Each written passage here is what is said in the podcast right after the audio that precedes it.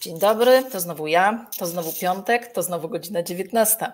Agnieszka Okońska od kilku tygodni, teraz to już chyba nawet miesięcy, co piątek staram się zapraszać do mojego grona znajomych e, osobę, przeważnie kobiety, póki co były to same kobiety, osobę inspirującą, e, osobę, która może opowiedzieć o sobie tyle ciekawych rzeczy, żeby móc zainteresować swoją historią e, inne osoby. E, staram się, żeby to były osoby, które są członkami grupy Kariera Marzeń, którą żyłam kilka tygodni temu na Facebooku. E, w tej chwili o tej samej nazwie jest też grupa na LinkedInie. Dziś moim gościem będzie bardzo ekscytująca kobieta. Pani mecenas, ale jednocześnie dziewczyna, która staje w obronie kobiet, co tym bardziej jest bardzo bliskie mojemu sercu. Jak zwykle nie przedstawiam swoich gości zbyt długo, daję im szansę, żeby zrobili to sami za siebie. Moim gościem dzisiaj jest Elżbieta Niezgódka. Witam Cię, Elu, serdecznie. Bardzo się cieszę, że przyjęłaś moje zaproszenie. Jestem Ci niezmiernie wdzięczna. E, I tak jak zapowiedziałam, prosiłabym, żebyś mogła przedstawić się naszym gościom e, i naszym oglądającym samodzielnie. Dobry wieczór, cześć Agnieszko. Bardzo Tobie dziękuję za, za zaproszenie. Witam wszystkie uczestniczki i uczestników. E, nazywam się Elżbieta Niezgódka, tak jak miło mnie Agnieszka już przedstawiła. Jestem partnerką kobiet w relacjach z pracodawcą, no i właśnie bronię kobiety e, w sprawach dotyczących ich pracy.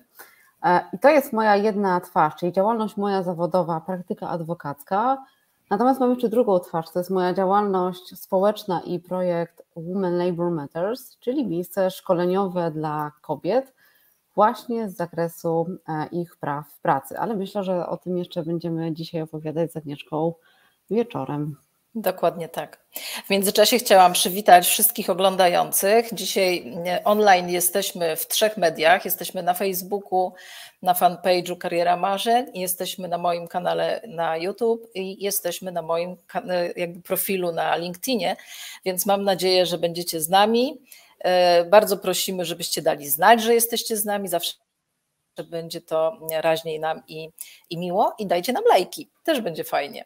E, przez cały czas, przez cały dzisiejszy mm, wywiad z Elą też proszę, żebyście zadawali na czacie pytania. Postaram się, jak wyczerpie się już moja lista pytań, e, sięgać do, e, do waszych. Więc Ela, zawsze zaczynam wywiady z moimi gośćmi od początku ich kariery zawodowej, bo to jest bardzo ważne, bo mam wrażenie, a nawet chyba pewność, że nie tylko oglądają nas osoby, które już gdzieś są w połowie kariery zawodowej albo w bardzo zaawansowanej już fazie swojej kariery zawodowej, ale też mm, oglądają nas y, y, i mam nadzieję, że tak jest i zapraszam, osoby, które dopiero zaczynają decydować o swoim życiu zawodowym. Chciałabym, żeby nasze wywiady były inspiracją dla tych osób. Chciałabym, żebyśmy im swoimi historiami też pomagali w ich wyborach. Dlatego zawsze zaczynam od pytania, jak to się wszystko zaczęło. E, I tak sobie wyobrażam, że ty dzisiaj, e, pani mecenas, to pewnie w piaskownicy, albo osądzałaś kolegów, e, albo e, stawałaś w ich obronie, więc powiedz, jak to się zaczęło? Wszystko zaczęło się od e, relacji z moją siostrą. Między nami była bardzo duża różnica wieku, bo moja siostra jest ode mnie 9 lat starsza. No ale właśnie w tej piaskownicy przysłowiowej toczyłyśmy razem bójki i kłóciłyśmy się na co dzień o wszystko, co co możliwe, a rodzice z drugiej strony byli i pilnowali nas, ale ze względu właśnie na to, że no obie byłyśmy dziewczynkami, no to rodzice, tak jak to u większości pewnie z nas e, kobiet, no gasi, gasili nas i mm, próbowali nas wychować na takie grzeczne dziewczynki, które będą miłe, które się kłócić nie będą. No bo konflikt jest czymś, co jest e, bardzo niewygodne. I miałyśmy dwie drogi, to znaczy moja siostra była osobą, która była takim sposobem trochę podchodziła do rodziców i ona słuchała to, co oni mówią, ale i tak robiła swoje. No i była powiedzmy tą grzeczną e, córką, mhm. a ja stawałam e, no, do takiej otwartej wojny z rodzicami i częściej dostawałam zdecydowanie po uszach niż ona, no bo próbowałam zmieniać ich podejście do siebie i no nie przyzwalałam sobie też na to, żeby właśnie zrobiono ze mnie niegrzeczną dziewczynkę. E, Więc jeśli mnie zapytasz, czy byłam grzecznym dzieckiem, to myślę, że nie. I byłam krnąbrną, krnąbrną e, córką. Jakoś trudno uwierzyć, szczerze mówiąc, jak się na ciebie patrzy. Ale tak było, ale, ale tak było i dzisiaj to się trochę zmieniło, bo ja też dojrzałam i już e, też tak emo- zupełnie z siebie te emocje, które są no, w relacji z siostrą, z siebie wyrzuciłam i dzisiaj jestem znacznie e, no, spokojniejsza. Przede wszystkim te kłótnie dzisiaj no, u mnie przerodziły się w negocjacje, mhm. więc to jest miejsce już zupełnie inne, jeśli chodzi o rozwiązywanie e, konfliktów. Ale myślę, że jeśli chodzi o początki, to takie pierwsze skojarzenie, no to właśnie to są te bójki z moją siostrą. No i rodzice oprócz tego jeszcze chcieli, żebym w ogóle poszła zupełnie inną drogą i to była droga trochę inna, to znaczy chcieli, żebym była e, lekarką, mhm. E, żebym poszła na medycynę, no bo to wiemy, typowe. To typowe, typowe. tak, tak. Lekarz to jest, to uchodzi za prestiżowy zawód. Uchodzi Ale prawnik zawód. też.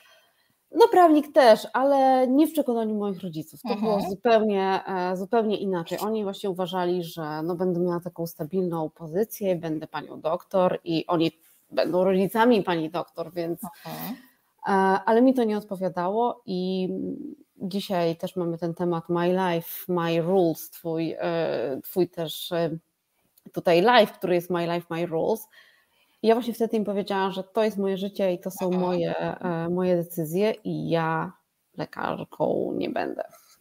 Tak ale, jesteś, ale jesteś prawnikiem, więc studia, studia prawa są niełatwi, niełatwymi studiami. Powiedz mi, dlaczego właśnie na to postawiłaś i czy w ogóle kiedykolwiek podczas studiowania jeszcze przyszedł taki moment zwątpienia, kiedy pomyślałaś, że źle wybrałaś albo, albo że mogłaś wybrać zupełnie inaczej e, i no, no, po prostu taki moment zwątpienia, czy kiedykolwiek miałaś, czy nie, czy od razu już wiedziałaś na 100%, na 200, że to jest to, to jest pasja, to jest to, co lubię robić.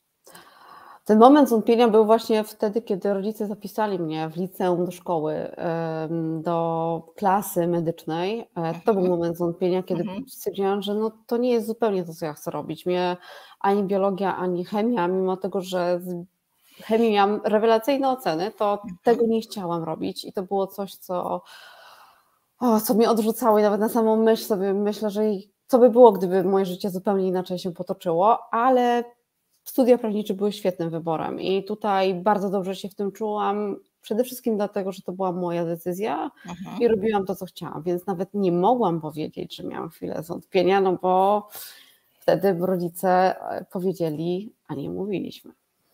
No tak, ale wiesz, przed rodzicami trochę można udawać, jakby pytanie, czy tak wewnętrznie dla siebie też zawsze byłaś ok z tym wyborem i czy, tak. czy nie żałowałaś tak. po prostu tego wyboru? Nie, nie, nie, żałować nie żałowałam. Ta specjalizacja moja e, na początku wyobrażenia miałam zupełnie inne. Mhm. Pewnie jak większość e, studiujących prawników, takim bardzo ciekawym przedmiotem jest prawo karne, no bo to jest odpowiedzialność karna, czyli taka naturalna potrzeba czegoś niebezpiecznego, to się pojawiło i myślałam, że się tym prawem karnym będę zajmowała, więc tutaj była chwila taka zwątpienia, czy to na pewno jest to, co chcę robić, ale same studia prawnicze były zawsze dla mnie takim dobrym mhm. wyborem i cieszyłam się z tego, że poszłam tą drogą. A powiedz, jak już trafiłaś trochę do, do praktyki, czyli jakieś praktyki, nie wiem, studenckie, czy jak zaczynałaś już e, e, pracę, mm, to też powiedz, czy przed zdobyciem uprawnień zaczynałaś, czy już tak kompletnie, e, najpierw wszystkie po kolei edukacyjne etapy, a dopiero praca i czy, czy to też Ci się podobało? To, tak, to znaczy, tak, ja dosyć wcześnie zaczęłam e, pracę ze względów też e, finansowych. Właśnie potrzebowałam bardzo szybko zacząć pracę. Mimo tego, że byłam na studiach stacjonarnych, to już na trzecim roku zaczęłam praktyki w dużej firmie prawniczej, która obsługiwała biznes, ale tam zaczęłam jako praktykantka, jako asystentka, co było dla mnie szalonym, e, szalenie dużym wyzwaniem, bo wpisywałam chociażby takie rzeczy jak terminy sądowe a dla prawnika wpisywanie terminów sądowych no to jest rzecz święta, bo jeżeli termin przepadnie, no to klient może nawet przegrać sprawę. Więc ta moja praktyka dosyć szybko się zaczęła, bo ja już chciałam na studiach pracować i chciałam właśnie od, odejść też od takiego teoretycznego podejścia i poznać to prawo z takiego e, praktycznego zastosowania w życiu.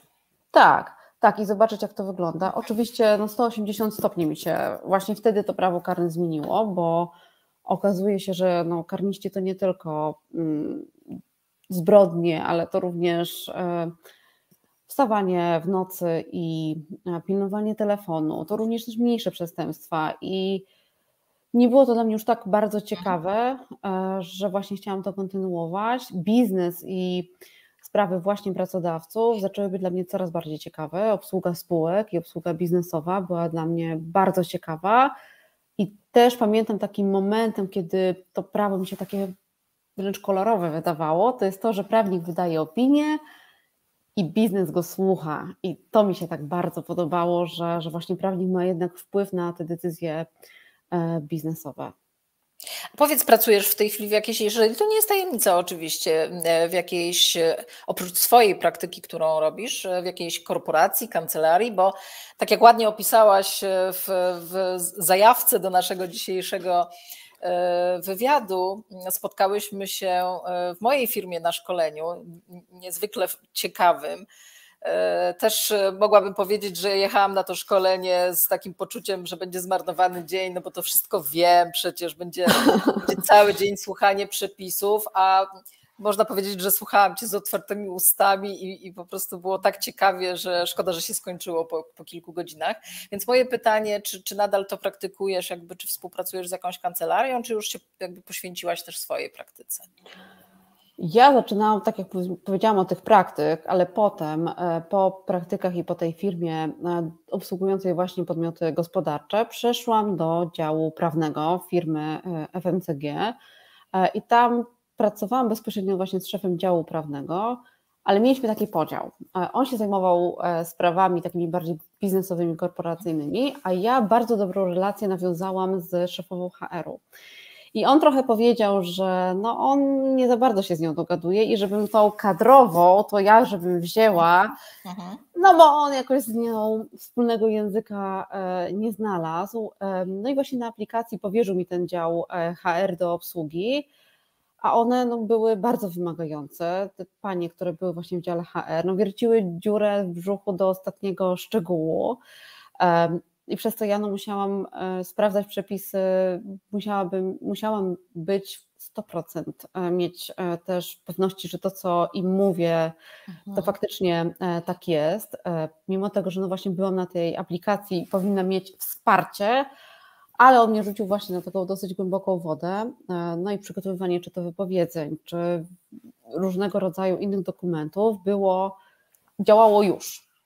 I w tym momencie mi się tak właśnie te oczy na pracę prawnika otworzyły, bo to, co robiłam, miało zastosowanie od razu. Nie pisałam opinii, która być może zostanie wykorzystana albo nie, tylko tak było, że to działało już. Mhm. Pracownik dostawał. Tak się obserwowało natychmiast.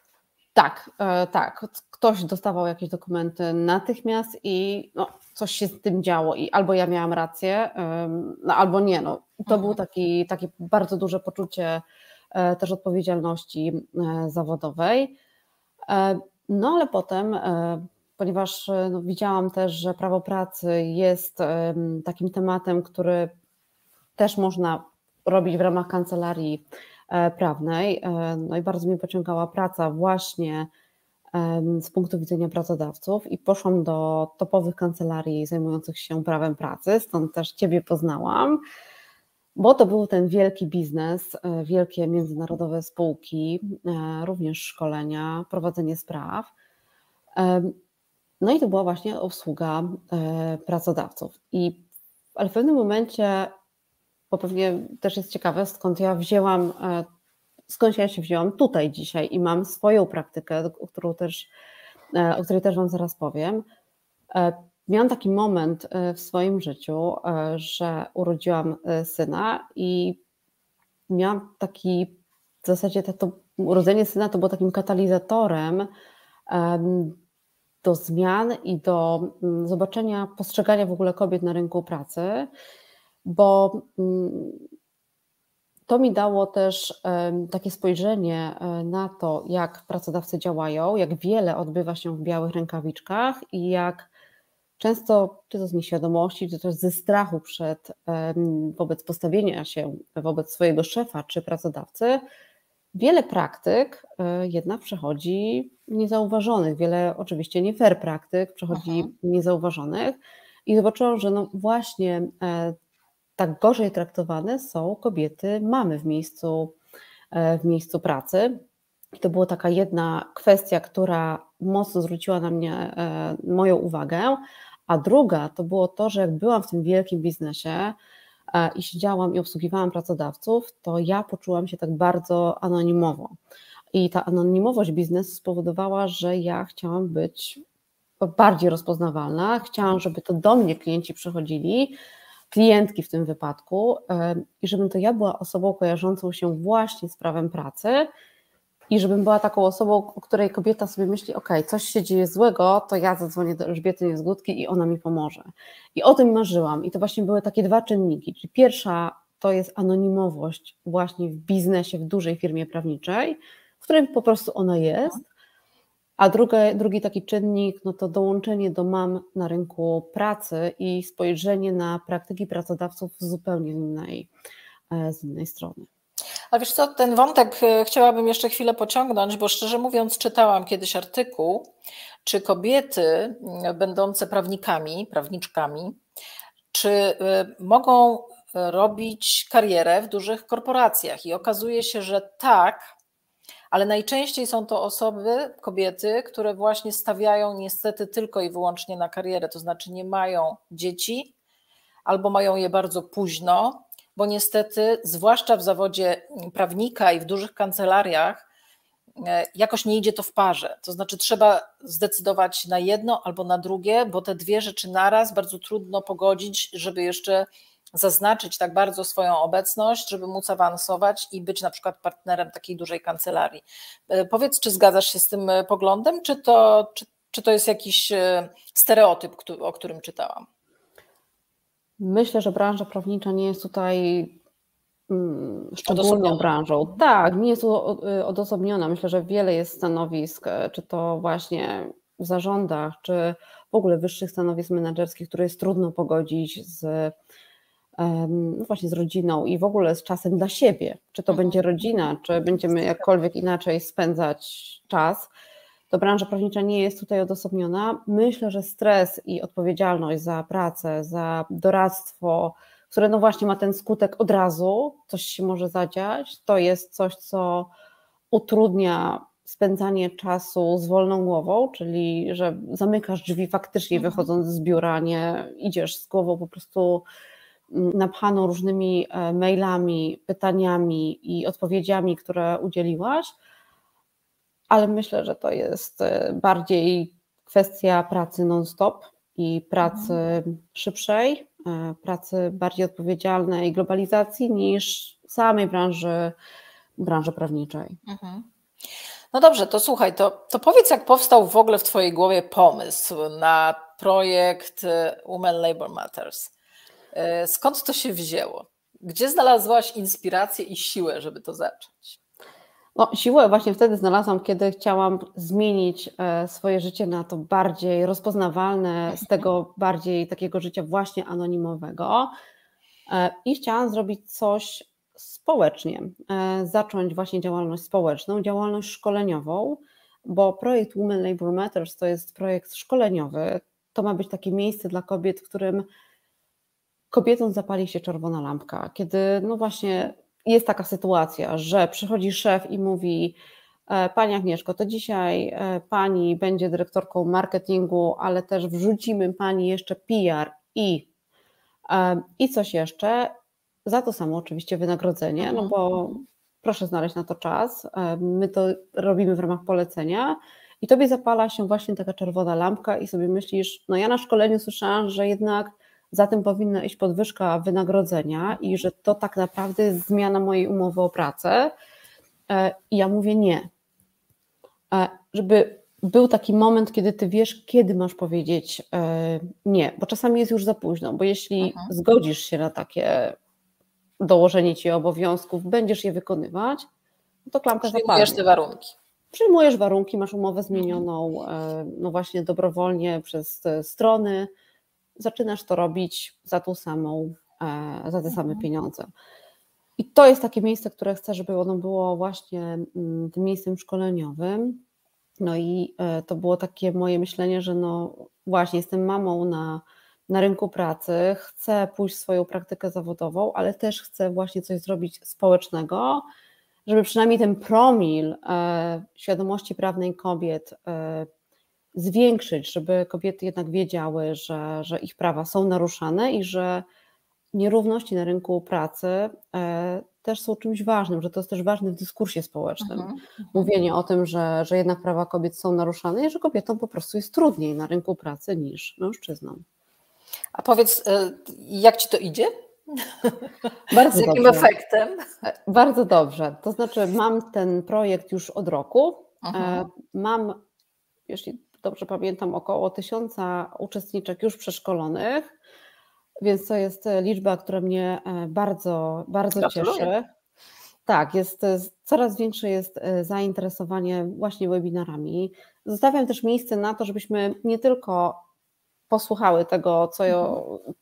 jaka jest moja, moja wizja na naruszanie praw kobiet w pracy, ale też to, żeby to było miejsce takiej wymiany doświadczeń, czyli żebyśmy też były otwarte na to, żeby powiedzieć, że no mnie taka sytuacja spotkała podczas rekrutacji, co ja mam z tym zrobić. I mhm ktoś odpowie z punktu widzenia właśnie na przykład HR biznes partnerki, która powie, że jest to dobrze czy źle widziane przez pracodawcę. Mhm. Ja powiem od strony prawnej, czyli też pozostawiam takie miejsce na, na rozmowę, żebyśmy wymieniły się doświadczeniami nie tylko prawnymi z mojego punktu widzenia, ale też, żeby to na przykład przyszła psycholożka, tak jak miałyśmy takie spotkanie i powiedziała, jak sobie z tym psychicznie poradzić, mhm, bo jasne to nie zawsze są łatwe decyzje. To, za, tak. to przeważnie są trudne decyzje. No tak, wiesz, no, możesz mieć głowę mm, pełną przepisów, ale pierwszy krok zaczyna się od tego, że zaczynasz działać i że Dokładnie. chcesz działać. Mhm.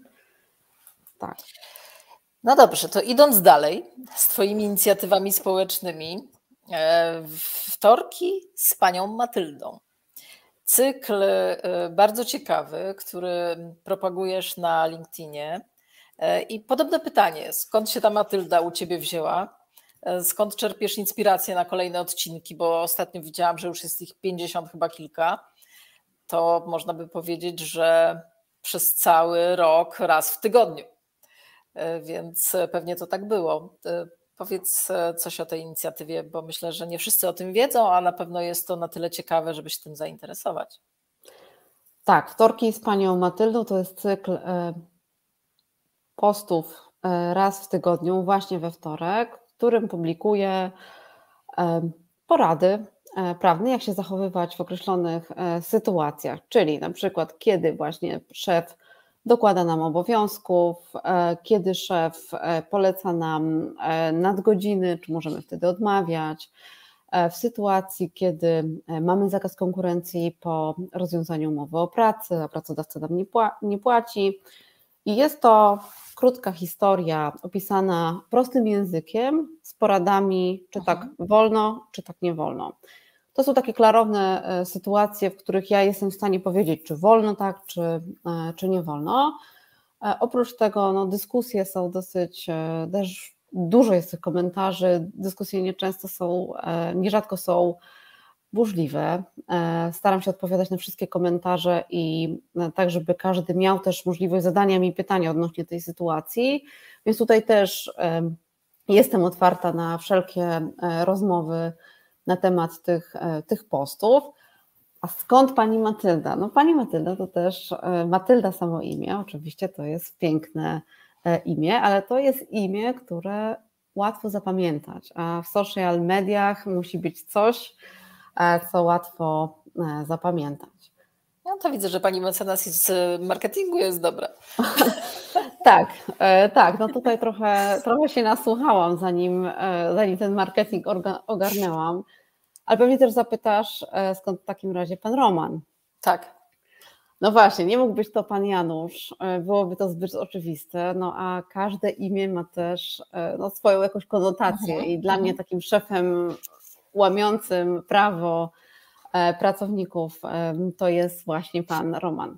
Ale disclaimer, ja nie mam nic ani przeciwko panu Januszowi, ani przeciwko panu Romanowi. Nie Pozdrawiamy nic... wszystkich Romanów. Tak, tak, więc mam nadzieję, że napiszą coś do nas na czacie. E, także to jest naprawdę przypadek, a e, po prostu dla mnie ten, ten roman to był właśnie takie wyobrażenie mhm. mężczyzny łamiącego prawa e, w pracy. To, co powiedziałaś, że właśnie dyskusje się pod tymi postami e, rozpoczynają, to myślę, że to jest jeszcze, jeszcze bardziej istotne niż same posty, bo oczywiście ktoś przeczyta, to, że piszesz je prostym językiem, to jest fajne, bo to jakby trafia bardzo szybko w pamięć. E, nie chce nam się czytać długich postów, długich wywodów, e, długich artykułów, a właśnie taki krótki, szybki mm, przekaz jest dzisiaj w cenie. Natomiast to, co powiedziałaś, on rozpoczyna jakby dyskusję.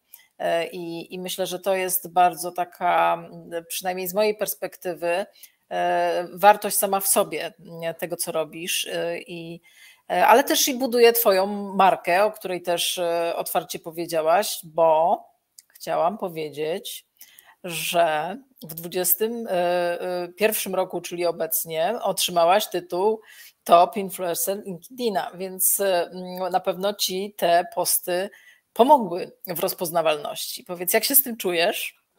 No, czuję się świetnie, bo dostrzeżono i mnie, e, i też e, prawa e, kobiet w dyskursie społecznym. Mhm. Też no, bardzo się cieszę, że właśnie Klub Inteligencji Biznesu dał mi ten tytuł, bo też właśnie prawa kobiet no nie zawsze są tym tematem, który który wypływa, mhm. bo przecież w ogóle dyskusja na temat praw kobiet jest w społeczeństwie e, no, spolaryzowana. Są osoby, które uważają, że tak, prawa kobiet w pracy, szczególnie w pracy, e, są ważne i należy o tym rozmawiać, no ale przecież jest część też osób, które uważają, że w ogóle prawa kobiet same w sobie to jest wymysł kobiet i albo to jest wytłumaczenie na niekompetencje kobiet, mhm więc mówią, że no są dyskryminowane, dlatego nie są na wysokich stanowiskach, a przecież wszyscy mamy takie same szanse. Więc bardzo się cieszę też e, z tego punktu widzenia, że właśnie e, nie baną się tego dyskursu e, społecznego na mhm. temat praw kobiet w pracy, więc super, że LinkedIn wyprowadził na samą górę prawa kobiet. Wiesz co, ale załatwiłaś jakby te swoje wyższe cele mm, też przy okazji, ale stajesz się właśnie takim influencerem i żeby nim się stawać, trzeba dzisiaj wiele odwagi, bo znam bardzo, bardzo dużo osób, które mówią, że na przykład nie publikują niczego e, w jakichkolwiek e, mediach społecznościowych, nie tylko na LinkedInie, bo obawiają się, że to, co napiszą, e, to nic mądrego, nic nowego, nic odkrywczego. Dlaczego ja się mam e, poczuwać do mm, roli eksperta i, i, pisać o czymś, co być może ktoś odbierze jako śmieszne, jako nieprofesjonalne. Więc trzeba mieć odwagę, żeby jakby zaczynać tym takim influencerem w mediach społecznościowych, stawać się, być i jeszcze przy okazji e, budować e, tą markę online. Czy czy na samym początku, powiedz, miałaś obawę, że ten projekt, e, jak on będzie odebrany, czy będzie dobrze odebrany, czy, czy, czy po prostu nie znajdzie swoich odbiorców, albo czy nie spotka się z jakimś hejtem, bo to jest bardzo często w, w mediach społecznościowych jednak spotykane. Czy, czy miałaś obawy, czy tak po prostu w ciemno, twardo stąpasz po ziemi i wiesz, co chcesz i to robisz, sięgasz? Mm czy miałam obawy przed dyskusją na. Mm, nie, obaw nie miałam, e, żeby dyskutować na temat praw kobiet, bo to też jest coś, czym ja się zajmuję na co dzień, mhm. więc ja też e, chodzę na spotkania e, z kobietami i stawiam czoła pracodawcom. Często to jest też taka, można powiedzieć, no, filmowa, śmieszna sytuacja, bo bardzo często kobiety, które wracają z urlopów macierzyńskich, dzwonią do mnie, że no podejrzewają, że zostaną zwolnione już pierwszego dnia, bo mhm. na przykład ktoś przejął już ich obowiązki, jest wdrożony, no i one wiedzą, że pracodawca nie zapewni im powrotu. Mhm. I jedziemy na to spotkanie razem, a ja siedzę w samochodzie na parkingu i czekam, aż one mi dadzą znać, że, mogą mhm. że mogę wejść. No bo mamy jednak to ryzyko, że pracodawca jednak dopuści ją do pracy, więc no nie ma. Nie ma co psuć klimatu. Tak, nie ma co psuć klimatu moją obecnością, ale no na razie jeszcze tak nie było, żebym nie weszła. E, także miałyśmy dobrą intuicję, mhm. że, że tak jest. E, więc dyskurs, dyskusji w ogóle na LinkedInie się e, nie bałam, aczkolwiek ona, no, wielu, wiele jest komentarzy takich dyskutantów właśnie na temat w ogóle zasadności tego tematu, czyli właśnie tego, że kobiety są gorzej traktowane w pracy. No i też się wiele mm, wiele takich komentarzy pojawia, bym powiedziała, wrogich w stosunku do kobiet, od kobiet. Mhm. E, że właśnie, jeżeli jest jakiś temat na tem, właśnie powrotu na przykład kobiety do pracy, to jest um, taki na przykład argument wysnuwany, że no tak, ale przecież kobiety nadużywają zwolnień lekarskich, więc teraz no, same sobie zasłu zasłużyły mhm. na to, że, mhm. że już nie mają e, dokąd wracać. Więc mam wrażenie, że nie do końca może merytoryczne te dyskusje pojawiają się, e, które wychodzą z jakiegoś takiego społecznego właśnie przekonania, że no jednak no kobiet nie należy tak bardzo bronić, że jednak tych mężczyzn tak byśmy bardziej bronili i to, to jest coś, co mnie e, jakoś tak no, zraża do tych dyskusji, mhm. że merytorycznie fajnie się rozmawia, bo jestem otwarta na to, żeby rozmawiać z ludźmi właśnie na temat tych kwestii prawnych i, i zasadności stosowania tych przepisów, ale bardzo mi się właśnie nie podobają te komentarze, które tak osobiście do kobiet y, piją. Mhm. Pozwolę sobie pokazać jeden e, z komentarzy, pytań, czy kobiety rzeczywiście chcą walczyć o swoje prawa. Mają na to siłę, czy się wycofują? Jaka jest e, praktyka? Jakbyś mogła ze swojego właśnie bogatego doświadczenia udzielić odpowiedzi na to pytanie? Hmm. Walczą. Myślę, że kobiety walczą. Te, które do mnie, e, do mnie przychodzą, walczą, bo one już są przygotowane na to, że chcą podjąć tą decyzję. E, więc jeśli mam mówić o większości, mhm. jak jest, to większość chce walczyć i chce podjąć rozmowę z pracodawcą ale to też dużo zależy od tego, co ja powiem, no bo jeżeli jest tak, że mówię, że no małe są szanse na to, żebyśmy cokolwiek wynegocjowały, to kobiety faktycznie no wycofują się, bo to jest racjonalne, e, ale, ale myślę, że chcą i coraz więcej myślę, że jest właśnie takich kobiet, które jednak chcą walczyć o swoje, o swoje prawa. No ale to, to mówię, to tak ciężko mi powiedzieć statystycznie, bo nie mam tego zbadanego. No, u mnie przychodzą kobiety, które chcą, chcą walczyć i to jest fajne, że, że właśnie pytają się, na ile to jest, e, oczywiście ja oceniam tutaj no, ryzyko, bo, mhm. bo zawsze to jest pogorszenie relacji z pracodawcą i to jednak trzeba mieć mm, na uwadze, że, że negocjacje e, to też no, jest trudna droga, warta, e, warta często podjęcia rozmowy z pracodawcą, bo konflikt może być też taki konflikt merytoryczny, e, pozbawiony emocji, suchy na temat tego, co się e, wydarzyło. Może się dobrze też dla kobiet. Może być oczyszczający. Tak, może być oczyszczający, mhm. bo to też nie jest tak, że pracodawcy zawsze robią to świadomie mhm. i że mhm. pracodawcy mhm. chcą naruszać prawa kobiet, bo tak nie jest. Pamiętajmy też, że pracodawcy w takim rozumieniu firmy, no to są ludzie, którzy w tych firmach pracują. Jasne. Nie myli się ten, kto nic nie robi. Tak, i często jest tak, że na przykład właśnie komuś dokładamy obowiązków, mhm. bo ktoś ma ciśnienie z góry na to, żeby projekt zrobić i nie ma świadomości, że to jest formalnie zmiana umowy o pracę. I czasami nawet piszę też maile, które kobiety sobie same podpisują. E, ja im przygotowuję i na tym etapie się kończy mhm. mhm. rozmowa formalna i faktycznie no, potem dochodzi właśnie do jakiejś podwyżki, do premii, więc y, trzeba być też bardziej po prostu otwartym na tym, że mm, powiedzenie, w ogóle mówienie słowa nie, nie jest niczym złym, no ale to znowu wracamy do tych korzeni tej piaskownicy. Tak, tak. Że mm, mówienie nie nie jest niczym złym i gaszenie właśnie nas jako dziewczynek, ale nie tylko, bo też dzieci w ogóle, mówienie słowa nie i stawianiu się, i wstawianiu swoich granic, no, potem ma takie konsekwencje, że e, jeżeli dziecko faktycznie nauczy się stawiania tych granic, to potem postawi je pracodawcy. Mhm. Tak. Tak, Jeszcze tak. kontynuując pytania od naszych um, oglądających, E, jak układają się dalej losy kobiet, które korzystały z interwencji Twojej po powrocie z macierzyńskiego? Oczywiście nie chodzi o to, żebyśmy tutaj ujawniały tajemnice Twojej praktyki. E, natomiast tak, e, co do zasady generalnie, czy, czy, czy większość wychodzi z tego cało i są zadowolone, korzystają, czy jednak mają potem takie poczucie, ok, no prawnie niby wygrałam, ale pewnie Pewnie gdybym się zgodziła nawet i, i, ustąpiła, to może w tej pracy bym została i by było lepiej. Czy, czy, czy masz taki feedback od swoich klientek? Mhm. To wyobraźmy sobie taką sytuację, że właśnie jest, bo pytanie tutaj jest o mm, powracającą kobietę tak, z tak. urlopu macierzyńskiego. Jeżeli ktoś już daje komuś wypowiedzenie, no to sprawa jest e, zamknięta i pracownik, który odchodzi z pracy, no to jest pracownikiem przekreślonym. Więc w zasadzie do stracenia nie, nie ma. Tak, nie ma wiele. Oczywiście jest duża obawa przed tym, żeby pracodawca mm, nie wystawiał negatywnych referencji. E, mhm. Czyli żeby nie było takich gdzieś utajnionych telefonów od firm, do których rekrutujemy, że Mm, no właśnie, że jednak z powodu tego, że ktoś się postawił, zacznie się mówienie nieprawdy na temat pracy tej mhm. osoby.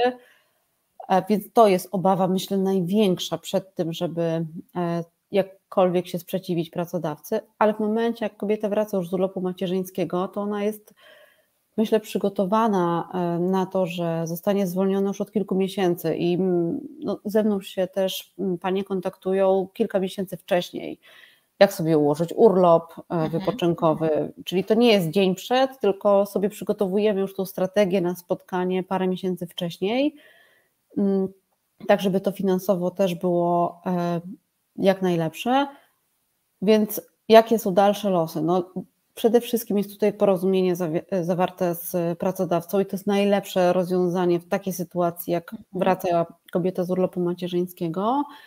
E, i pracodawcy też no, na takich spotkaniach, bo to też jest stresujące oczywiście dla e, HR biznes partnerów takie spotkanie, kiedy no, trzeba komuś dać wypowiedzenie umowy o pracę i popełniają różne błędy. I no, najczęściej ja się na tych błędach opieram. Negocjuję w ten sposób podejście, mhm. że skoro ok, no to na przykład firma nie dopuściła pani do pracy, no to jest to formalnie naruszenie właśnie e, w sytuacji, kiedy ktoś powinien do tej pracy wrócić.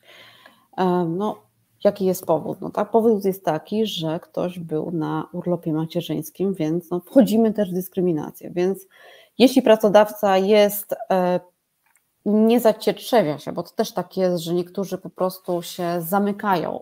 Skoro przychodzisz z prawnikiem, my nie będziemy rozmawiać, proszę bardzo, idźcie do sądu. Tak czasami jest i to jest ten jeden scenariusz, że pracodawca się zamyka zupełnie na rozmowę mm. i mówi: e, ok, no to mm, działajcie dalej formalnie, skoro formalnie zaczynamy tą drogę.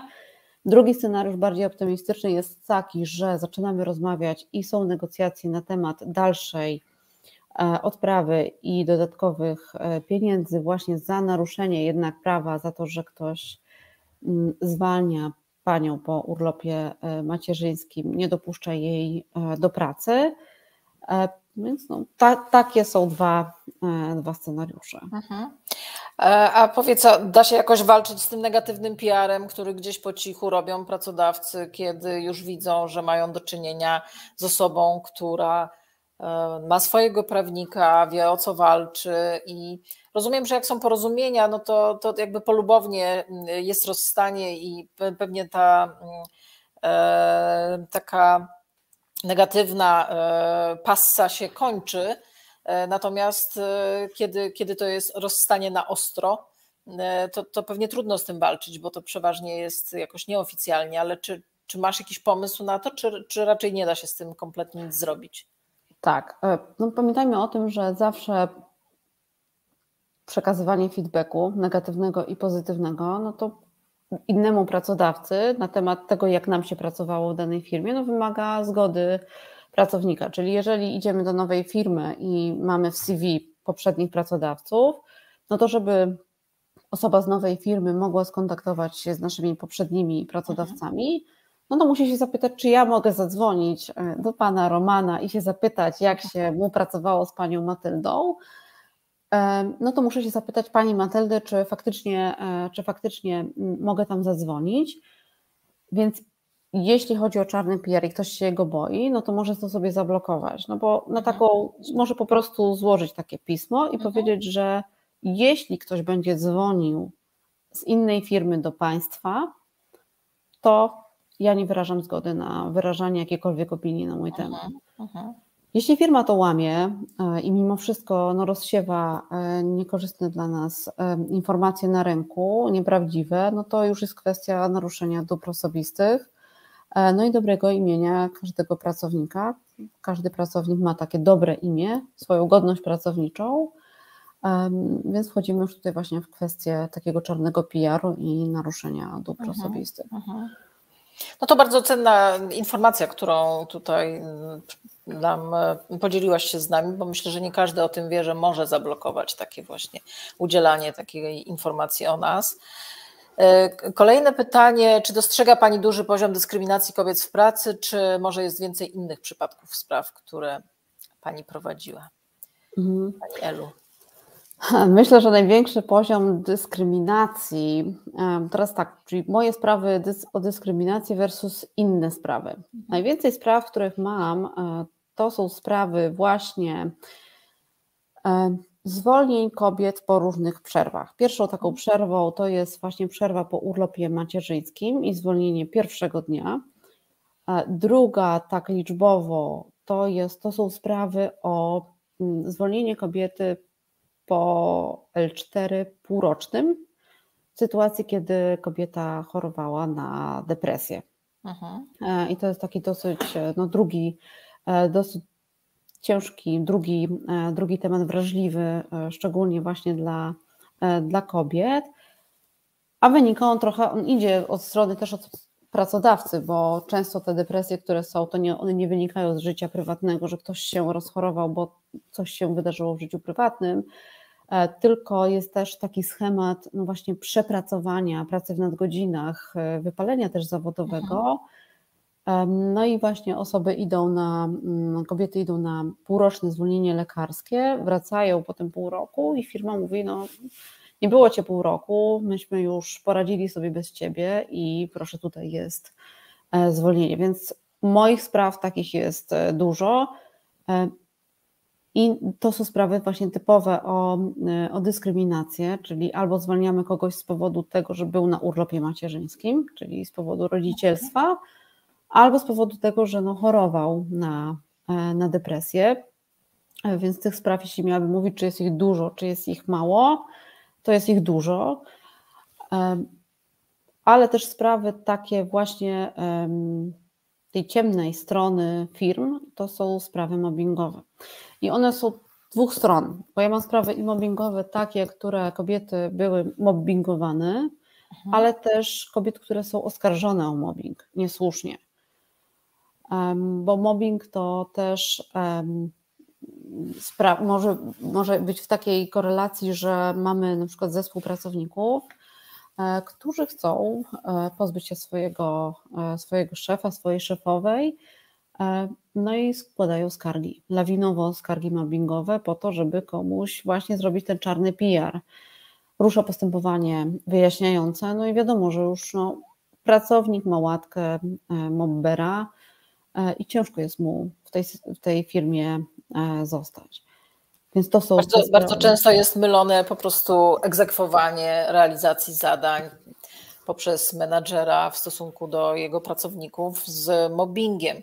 Myślę, że jest e, coraz większa świadomość, ale jeszcze niska, e, czym jest tak naprawdę mobbing e, i w momencie, kiedy mm, on jest wykorzystywany niewłaściwie, to znaczy w takich sytuacjach, o, którym, o których powiedziałaś teraz, że ktoś jest osądzany o mobbing niesłusznie, to, to wynika przede wszystkim z nieświadomości tychże osób, bo nie znają podstawowych cech i charakteru mobbingu, e, a gdzieś tam sobie po prostu ktoś e, usłyszał, przeczytał i o, może zróbmy z tej osoby mobbera. Znam też takie przypadki z mojej kariery zawodowej, że takie sytuacje mają miejsce i czasami jest bardzo trudno zawyrokować, e, jaka jest prawda, jaka jest rzeczywistość, no bo trzeba przesłuchiwać ludzi i gdzieś tam podejmować e, decyzje.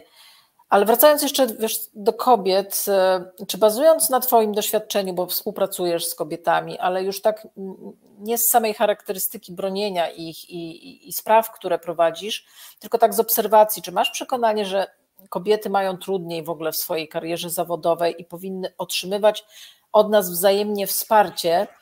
Bardzo mi się podoba taki cytat z Madeleine, Madeleine Albright, że w piekle jest w piekle jest specjalna miejscówka dla kobiet, które nie wspierały za życia innych kobiet. E, pewnie my tam się nie znajdziemy, staramy się wspierać, chociaż może być tam ciekawie, ale pytanie, czy wracając do początku mojego pytania, czy, czy masz takie poczucie, że powinniśmy się wspierać wzajemnie? Pewnie masz, bo to robisz, ale, ale tak szerzej, nie tylko ze strony prawnej. Mhm. Tak, myślę, że no oczywiście, że powinniśmy się e, wspierać i może zacznę od pierwszego Twojego pytania, bo sobie już w głowie układałam odpowiedź na Twoje pierwsze e, pytanie, czy kobiety mają gorzej w pracy i mhm. czy e, faktycznie kobiety są gorzej w tej pracy traktowane, to wyobraźmy sobie rekrutację. Jak wiele jest pytań o nasze życie prywatne, o to chociażby czy planujemy dzieci, e, z kim wyjeżdżamy na wakacje, czytaj, czy z mężem, czy jesteśmy singielkami. E, więc kobiety są atakowane w większości właśnie takimi pytami, pytaniami na e, rozmowach rekrutacyjnych. Są też uprzedzenia przed tym, żeby zatrudniać kobiety w wieku 25-35, no bo to jest okres, kiedy Rozrodczy. Tak, okres rozrodczy, kiedy planujemy e, ro, rodzinę. No rozrodczy, no taki, taki jest, no po prostu tak jest. No, jesteśmy tak stworzone i, i tyle, no, ale to nie jest powód do tego, żeby nas nie zatrudniać, bo, bo jesteśmy tak samo kompetentne, niezależnie od tego, czy urodzimy e, dzieci, czy nie. E, no ale właśnie to jest y, po prostu gdzieś tam ograniczenie u niektórych mhm. rekruterów do tego, żeby kobietę wziąć do, do pracy. Mhm. E, więc to jest chociażby jeden proces. Drugi proces, no to znowu zwolnienia po urlopie macierzyńskim. E, no mężczyźni nie są zwalniani tak właśnie w takich sytuacjach, kiedy zostają ojcami, wręcz przeciwnie mężczyzna, który ma dziecko, no to mężczyzna, który będzie e, w cudzysłowie tym żywicielem rodziny i on wręcz będzie się jeszcze bardziej starał w pracy, bo będzie musiał rodzinę utrzymać, więc będzie mu zależało, żeby mieć Aha. wysokie wyniki, bo dostanie wysoką premię, będzie awansował. E, nie zmieni pracy, no bo przecież ma rodzinę e, na utrzymaniu, a kobiety tutaj są traktowane właśnie jako coś co może pracodawcy spowodować dłuższą przerwę i co jest no, po prostu jakimś kłopotem w organizacji pracy. E, no ale czy powinniśmy się wspierać? Przede wszystkim powinniśmy się przestać śmiać e, ze stereotypów na temat e, kobiet i takie żarty w kuchniach korporacyjnych w stylu, że no Kaśka nie zajmuje się już, nie zajmuje się już watem, tylko zmienia pieluchy, i wszyscy się śmieją, łącznie e, z kobietami, no to ja bym powiedziała, bym stanęła obok i bym się zapytała, że no dziewczyny, no ale z czego wy się śmiejecie? No, z kogo wy się śmiejecie? Śmiejecie się tak naprawdę same z siebie. E, I myślę, że przyzwalanie nasze na te e, właśnie żarciki na temat kobiet i stereotypów istniejących właśnie wokół kobiet, to jest rzecz, o której powinniśmy zacząć, drobna, ale takie mikrouszkodzenia opinii na temat kobiet powodują, że jednak kobiety są no właśnie traktowane gorzej, bo też same sobie na to e, przyzwalamy, żeby w ten sposób, e, żeby w ten sposób społeczeństwo na nas e, patrzyło. Więc mhm. ten, powinnyśmy przede wszystkim przestać się śmiać z tych stereotypów i żartów na temat kobiet. Zaczęłaś o rekrutacji i mm, pytanie, mm, bo lekarstwem na to, żeby w rekrutacjach kobiety też miały szansę, są tak zwane parytety. I teraz pytanie, czy te parytety to naprawdę pomagają i czy to jest lekarstwo, czy one szkodzą? Bo mhm. jak e, mogę się podzielić z Tobą moją opinią, to parytety bardzo kobietom szkodzą. bo jest takie poczucie, że musisz zatrudnić kobietę, bo musi być spełniony parytet i zatrudniasz tą kobietę dlatego tylko, że jest kobietą, a nie dlatego, że jest najlepszym specjalistą w wyścigu o to dane stanowisko, na które przeprowadzana jest rekrutacja. I teraz to jest tak e, e, jest, jest, jest tak naprawdę, ja mam, ja mam z tym problem, bo z jednej strony Gdyby tego parytetu nie było, to być może do tej rekrutacji w ogóle żadna kobieta by nie została zaproszona, nie zostałaby nawet wysłuchana i nie miałaby szansy, żeby pokazać, jaka jest dobra, bo na etapie przeglądu papierów wysłanych by już odpadła. Pytanie tylko, czy takie ugruntowywanie tych parytetów, bo to jest trend w tej chwili światowy i, i prawny także, prawda? Bo to się w, przecież już w wielu przepisach pojawia, że ten parytet na przykład w zarządach spółek e, giełdowych, czy, czy, czy ostatnio zmiana prawa niemieckiego, która mówiła o tym, jaki ma być parytet kobiet w zarządach. E, to, to jest już element prawny, to, to już jest obligo, tak? I teraz pytanie, czy to na pewno jest dobry pomysł. Jakie jest Twoje zdanie, powiedz Ela? Parytety, myślę, że to jest dobra rzecz, ale to jest plomba. E, mhm. Plomba na teraz e, i w tym sensie jest to e, dobra rzecz, no, że nie mamy innego sposobu na to, żeby w tym momencie zabezpieczyć miejsce kobiet w mhm. zarządach, ale zgadzam się, że ma to swoje minusy właśnie w takim postrzeganiu kobiet, że no, została zatrudniona, bo musimy spełnić parytety i ona jest tutaj wręcz na siłę i nie było, no bo to też jest takie myślenie, że jeżeli to jest parytet, no to prawdopodobnie jej by tutaj nie było.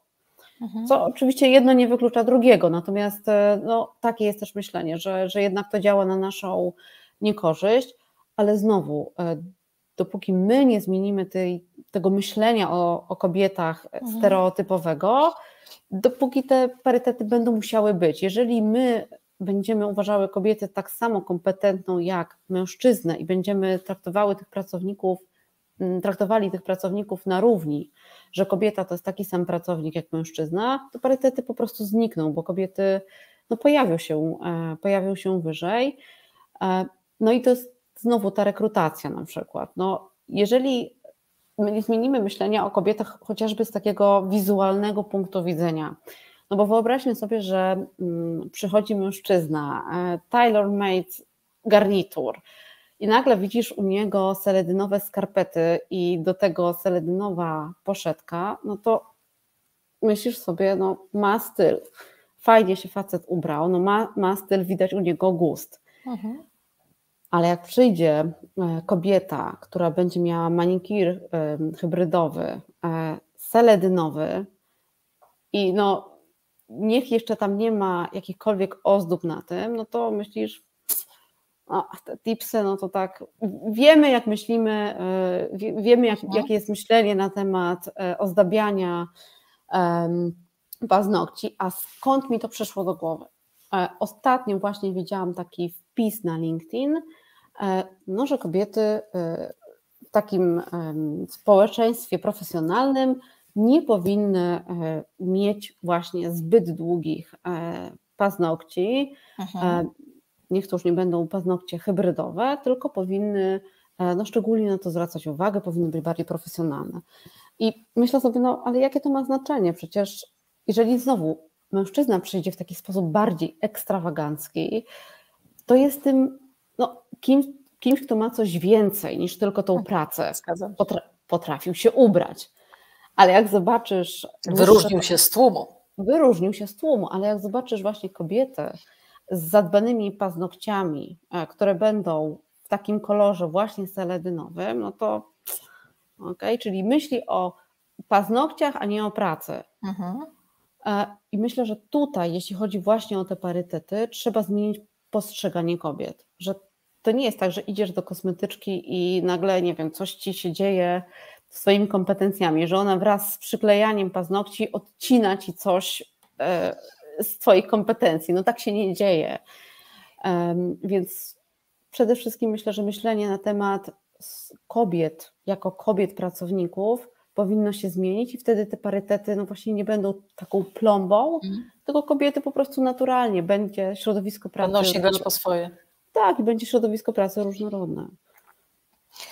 E, powoli Zmierzam do końca mojej listy pytań, ale też i czas nam nieubłagalnie ucieka, a staram się zawsze około godziny, żeby nasze spotkania trwały, bo to i piątek, i każdy myśli już o weekendzie, i też też myślę, że uważność słuchaczy, nawet jeśli tematy są bardzo interesujące, gdzieś tam po godzinie spada. Dlatego chciałam jeszcze zadać dwa, trzy pytania na, na koniec. Trochę już o tym mówiłaś, ale jakbyś mogła jeszcze, e, jeszcze doprecyzować. Powiedz, jak jakby tą rolę matki e, i businesswoman, lady lawyer jak jak po, pogodziłaś z, z byciem matką po prostu? Czy się na chwilę wyłączyłaś, czy prowadziłaś obydwie rzeczy naraz, to znaczy i biznes, życie zawodowe, i, e, i rodzicielstwo? Bo wiele kobiet o to pyta.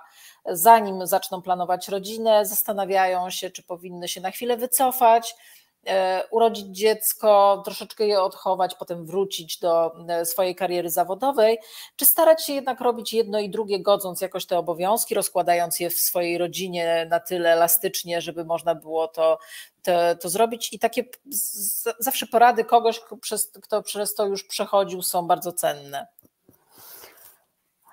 Myślę, że moje w ogóle całe życie zawodowe i godzenie e, mam syna, e, więc to oczywiście nie jest łatwe, żeby godzić życie zawodowe z byciem matką, bo to są choroby i, mhm. i różne wszystkie inne e, sprawy, ale mam męża, który mnie bardzo wspiera i z którym się dzielimy po prostu obowiązkami, mhm. który również jest adwokatem, więc również ta praca jest, jeśli chodzi o to, która jest ważniejsza, to u nas traktujemy tą pracę na równi i dzielimy się według tego, kto ma tej pracy po prostu więcej. E, i staramy się tutaj też, żeby to było mniej więcej po tyle, e, po tyle samo.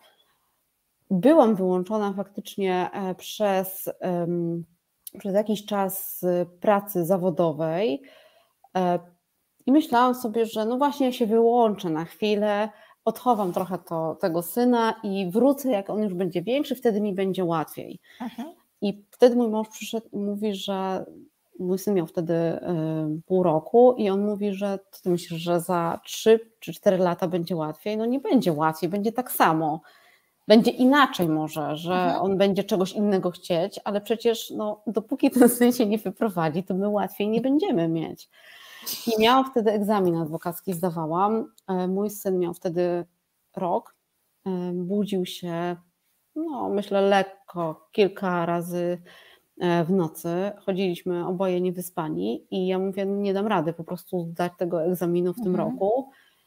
I mój mąż mówi, że właśnie to samo, że y, myślisz, że za rok będzie łatwiej, że będziesz miała tyle czasu, żeby na spokojnie wszystko sobie zaplanować, a syn nagle zniknie, bo przestanie być niemowlakiem, tylko będzie kilkuletnim dzieckiem. I on mi wtedy zdopingował i powiedział, że nie, robimy to teraz, E, ja się nim teraz zajmę, ty się przygotuj do egzaminu i go zdaj.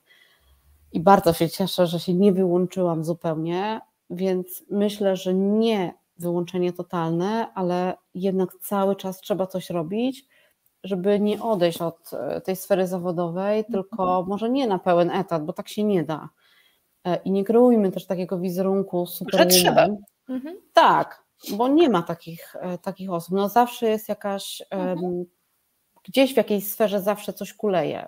Jeżeli się zajmujemy domem, dziećmi, no to sfera zawodowa kuleje. Jeśli zajmujemy się sferą zawodową na 100%, no to siłą rzeczy mamy mniej czasu dla dzieci, więc e, po prostu trzeba trochę tego i trochę tego w tym czasie, kiedy właśnie te dzieci są e, małe i jesteśmy my na tym urlopie macierzyńskim. Super, jeśli możemy sobie właśnie to pogodzić, czyli trochę tata, trochę mama. Mhm są na urlopie, ale nie traćmy, mm, nie traćmy czasu zupełnie, nie poświęcajmy tego czasu właśnie na, na rodzinę, tak żeby to było po prostu, żebyśmy nie miały takiego myślenia po na przykład dwóch latach, no, dwa lata nie byłam, e, nie robiłam tego zawodowo i teraz jest mi w sumie trudno bardzo wrócić. Wszyscy dookoła szli do przodu, a ja byłam w domu i teraz mi jest trudniej wrócić Aha. do pracy zawodowej, więc przynajmniej jakąś część e, spróbować e, nie od razu, ale po jakimś czasie spróbować wrócić i powoli się wdrażać e, z powrotem. I ostatnie pytanie moje. też jest standardowym ostatnim pytaniem. Czy możesz, Ela, dać przykład ze swojego życia? Trochę pewnie już dałaś przykładów, na zastosowanie właśnie mm, tej zasady, która jest mottem e, e, moich tego cyklu mm, wywiadów, czyli My Life, My Rules. Tak, My Life, My Rules. Powiedziałam wtedy właśnie, kiedy nie chciałam być żadną lekarką, tylko chciałam być prawniczką. To jest pierwszy moment takiego mojego, mojej stanowczości i mhm. buntu. Drugi moment to jest właśnie odejście z tej topowej e, firmy zajmującej się obsługą pracodawców i rozpoczęcie własnej działalności, praktyki zawodowej, stworzenie e, Women Labor Matters. Także to są dwa takie, myślę, kluczowe momenty, kiedy powiedziałam My Life, My Rules. Sztandarowe. Tak. Ela, serdecznie Ci dziękuję za poświęcenie piątkowego wieczoru z nami. Bardzo dziękuję wszystkim, którzy z nami byli i tym, którzy będą oglądali ten wywiad już jako retransmisję, nie na żywo. Zachęcam nadal do zadawania pytań na czacie, a Ela, jak będzie miała chwilę czasu, to, to na pewno je przeczyta i, e, i na te, na które nie udało nam się dzisiaj wprost odpowiedzieć, to pewnie offline'owo gdzieś tam w komentarzach będziemy jeszcze z Wami korespondować i odpisywać. Serdecznie wszystkim dziękuję. Zostawcie lajki, żebyśmy też wiedziały, że Wam się podobało. I cóż, do następnego piątku. Ela, bardzo, bardzo Ci dziękuję. Ja również dziękuję Wam za, za udział, za aktywność. Widzę, że jest sporo komentarzy. Bardzo chętnie na nie odpowiem. Agnieszko, Tobie bardzo dziękuję za, za zaproszenie. Cieszę się, że jestem e, gościnią właśnie My Life, My Rules. Mogłyśmy porozmawiać. E, no i bardzo Wam również dziękuję za, za wysłuchanie mojej e, historii. Mam nadzieję, że też będzie inspiracją. I będę, Na pewno tak. Tak, i w przyszły piątek prowadzisz jakieś spotkanie. To będzie w przyszły piątek, ale to jeszcze tajemnica z kim. Okej, okay, no to przejdziecie się w środę. Na drugą stronę. Dobra. Spokojnego weekendu wszystkim życzę. Spokojnego weekendu.